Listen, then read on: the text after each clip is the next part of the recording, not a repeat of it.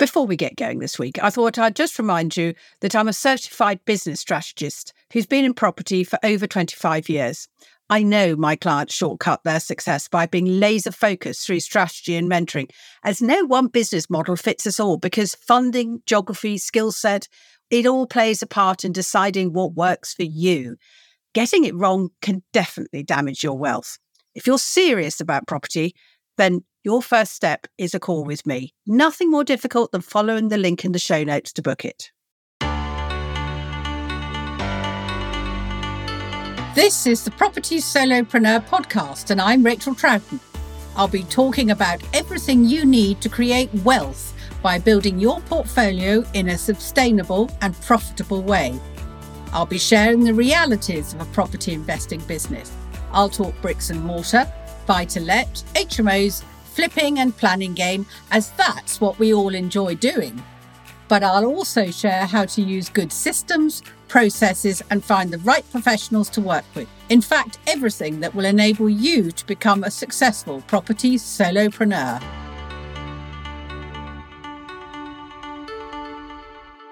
Welcome to this week's episode of the Property Solopreneur. And I'm hoping that you're not still saying, I can't get into property because and then you pop in whatever you most feel insecure about. Well, the problem about property is that we're all surrounded by people who've made some serious money. And this may be the first time you've come across such new money. And they've built big portfolios and they're doing amazing developments. But one thing they all do is they give off this embodiment of how to do it correctly vibes. Well, bully for them, as my mother would say about someone smug. Enjoy what they're doing, but don't let it affect the way you feel about yourself and your abilities and property. Because the truth is that all those I can't do it because I and fill in the blank here is just a very nice, soothing excuse. It makes us feel better about either not getting going or not doing whatever it is that we dream about. So let's talk through it and find out why this is such a bad idea. Well, the first one is I'm too old. No, I'm not buying that. Not in any way. Do you know, surprisingly, do you know there's no law that says that there's an age barrier to buying property? You can buy property right into, you know, being 101 or whatever it is you might want to do. There are age constrictions on mortgages, but that's not the only way to buy. You know? There are so many creative ways. And you may feel too old to be all over social media doing your property thing, but yeah, that's okay. We don't all have to be out there. Age, though, if you're you know, past 21, shouldn't be a problem. And do you know, you might well be an inspiration to other people of your own age. Because I've heard lots of people go, well, you know, I'm in my 60s and there's no one out there doing it. And I'm thinking, yes, there are. I see them all the time in my mentoring groups and things. But they're just not all over social media because they don't feel the need. So if you can't find the inspiration you're looking for on social media and you're in that age group and you are doing property, well, get out there because you'll inspire others and you will stop other people thinking, I can't do that because I'm too old. And weirdly, this being old, and I put those that into uh, you know little brackets, is starting to sneak into people who are forty. And I'm thinking, you know, are you having me on? Is this a laugh? Because I didn't buy my first buy to let till I was nearly 40. Because to be quite honest, up till then, I was just living life. There was so much to do bringing up children, traveling the world, you know, doing all that stuff. I wasn't ready to do any of this entrepreneurial stuff. It, I think it comes to you at the time that is useful for you. So park that bit about being too old.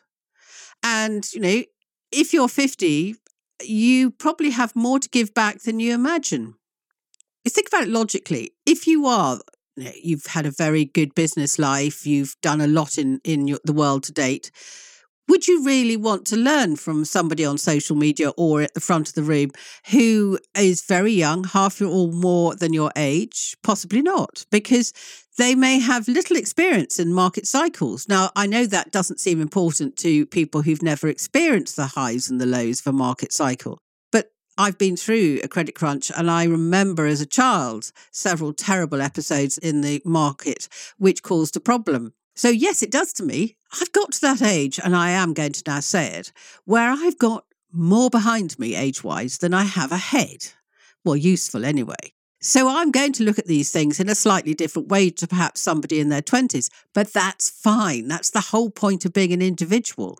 Somebody who's never been through a cycle may never have experienced having funding cut off or an age barrier. So don't take their word as gospel. You know, there are grey haired investors out there and developers strutting their stuff, doing amazing things. Go and find them, go and join them. And of course, at the opposite end of the spectrum is I can't do this yet. I like the idea, but I'm just too young. Why? At what point do you stop being young? I still feel in my 20s. I know the, the outside of me doesn't look it, but inside I am.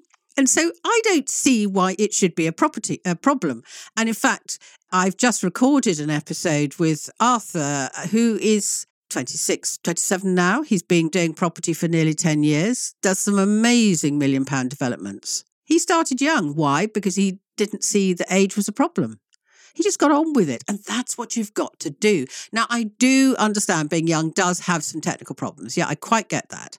You may be considered too young to have a mortgage because you're on full time education. That's fine. Get round it. You know, he borrowed from his parents. And before you go, oh, yeah, that's all very nice, his parents expected and received 50% of all his profit. That's quite a big chunk. I don't think I would do that with a private investor now. So, you know, he had his barriers, but still succeeded. You may not be able to get a mortgage because you haven't got a deposit. Well, that is the truth for every age group. And we just have to find a way round it. We have to earn that money in some other way to do so. Well, you know, all the normal avenues are open to you. You may find that there aren't many YouTubes or whatever it is you want to watch at that age out there for young people doing investment. Well, do it once, get on the tube, you know, get it out there become the person everyone at that age group wants to look at. Don't let it put you off. But I think the biggest problem for young people is our age group. By that, I mean mine. Because, you know, we're looking at our children basically and going, oh dear, hmm, you're a bit young to do that. No, they're not. They're perfectly capable of doing anything they want to. It's just that we are boxing them in because they're stepping outside the the you know the idea of what we want them to be. Well, it's their life. If they want to do property, they can, and you should let them.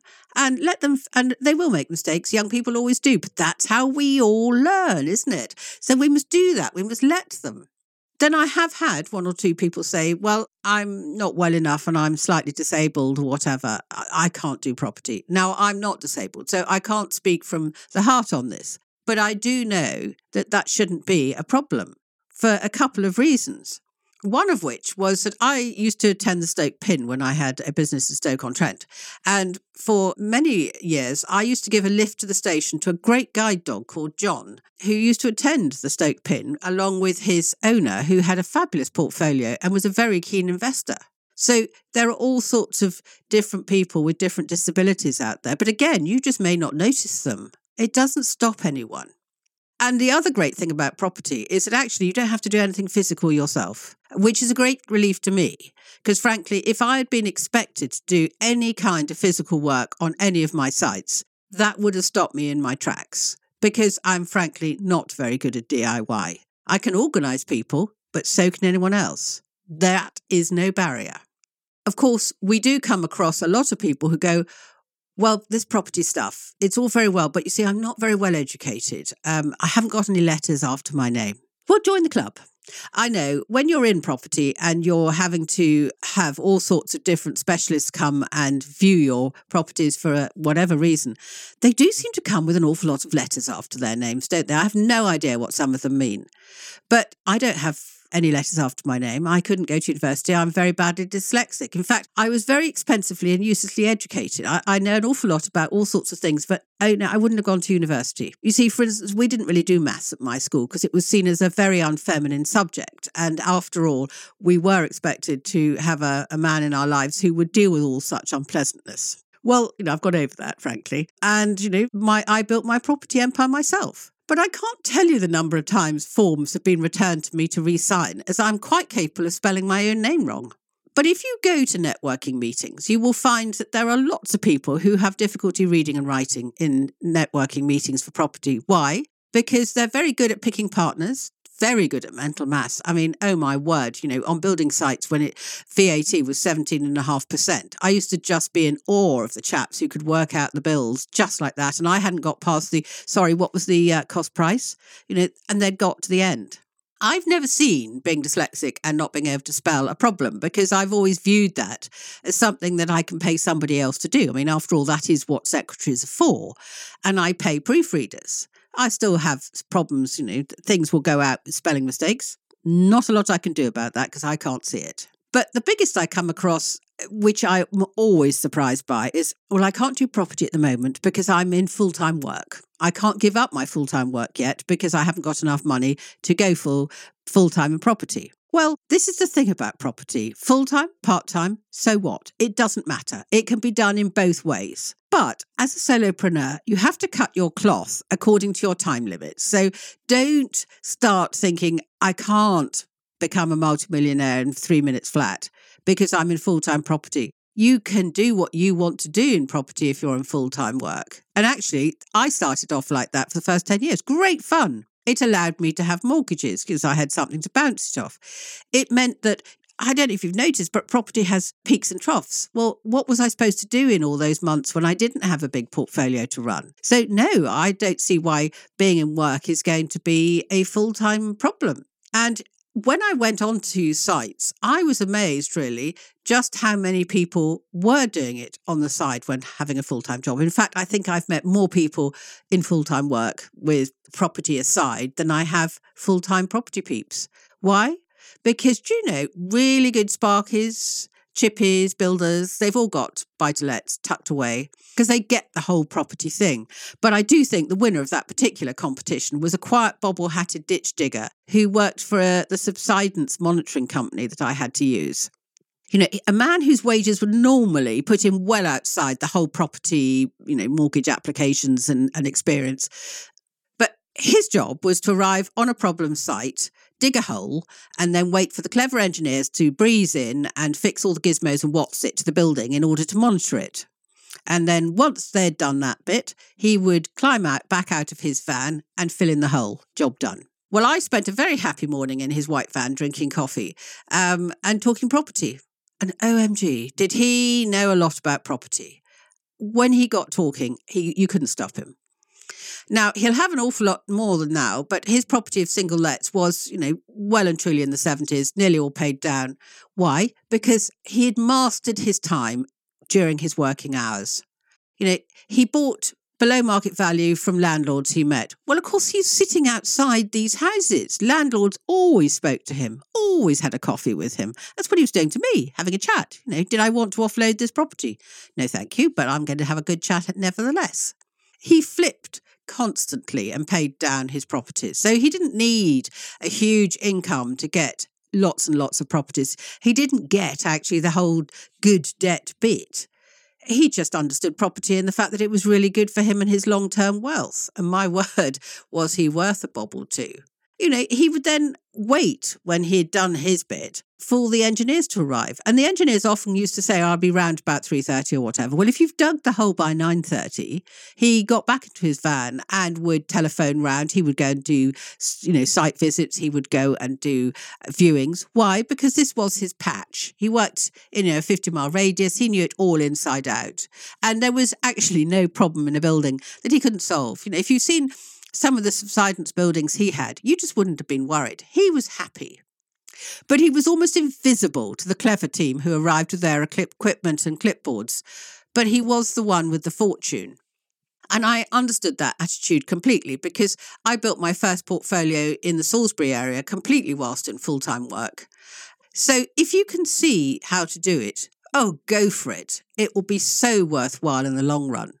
And then, of course, there are those who are very quiet and one or two people have said to me, Oh, I, I don't think property is for me. I'm quite quiet, and everybody in the property world is sort of a bit razzmatazz and loud. Well, no, some people are, and the loud ones tend to dominate in rooms. That's fine. But I've worked with a lot of quiet investors. I like them because they tend to be very well informed and very clued up because they listen more than they shout. And that's always a good person to have as a partner. Now, they often say to me they get the impression that quiet people aren't succeeding. Oh, they are. It's just the quiet people just don't see the reason to impress you. They are self centered to a certain degree in that it's only themselves they want to impress. So you just don't see them out and about, but they're there. So being quiet's not a reason either. Now, when many people come, particularly those with children, come and start looking at doing investment and building portfolios, they're doing it because of legacy reasons. They want to pass it on. And interestingly, I do occasionally come across people who go, Well, I don't really think I'm going to do this whole asset holding thing because there's no one to pass it on to, and that'll just be a burden. Keeping flipping is going to be much better. Well, does there have to be a reason to hold assets? I don't think so, because you should be enough of a reason. You should want to hold stuff that long term is going to create a great pension in your old age and give you the kind of old age that most of us only dream about, because you can spend it all if you want to. No, just go for it. Don't let that hold you back. Just have fun with the lawyers, setting out what will happen, you know, when you're no longer there and someone's got to deal with all your assets. In the Middle Ages, this was really normal, but it does seem to have gone out of fashion. And if you look round a lot of our market towns and small cities, you will see almshouses and charities which today are still active and still helping people that were set up by wealthy benefactors in the Middle Ages well, what's to stop you doing that now? What's to stop you doing something in the 21st century that will still be helping people in the 26th century? I think that would be enormous fun. And I'm sure there are charities, or you could set one up yourself, that would bite off your arm to receive either a house in your will or a good chunk of money that will do good when you've just no further use for it. So, excuses. I think we've rattled through quite a few here to this morning as I record it. And it's got to be a really good one for me to agree with you that actually property isn't suitable for you. Uh, there are, not for today's talk, but you know, there are. But if you're telling me the excuses I've already mentioned, well, I'm not going to believe you. So think again. Go on. What have you to lose than never trying to turn your dream into reality? What if it does work? What if this property stuff does work at whatever age you are, whatever your personality type? What if you succeed? Well, if you succeed, then you'll be a wildly successful property solopreneur. Thank you for listening to the Property Solopreneur podcast with Rachael Troughton. If you want to create a professional and profitable property business, download my property business checklist now at rachaeltroughton.com slash checklist.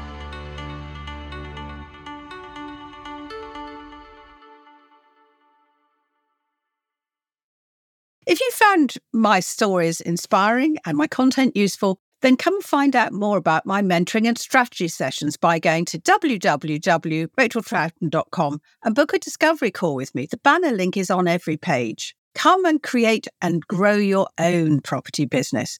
That's the shortcut to success.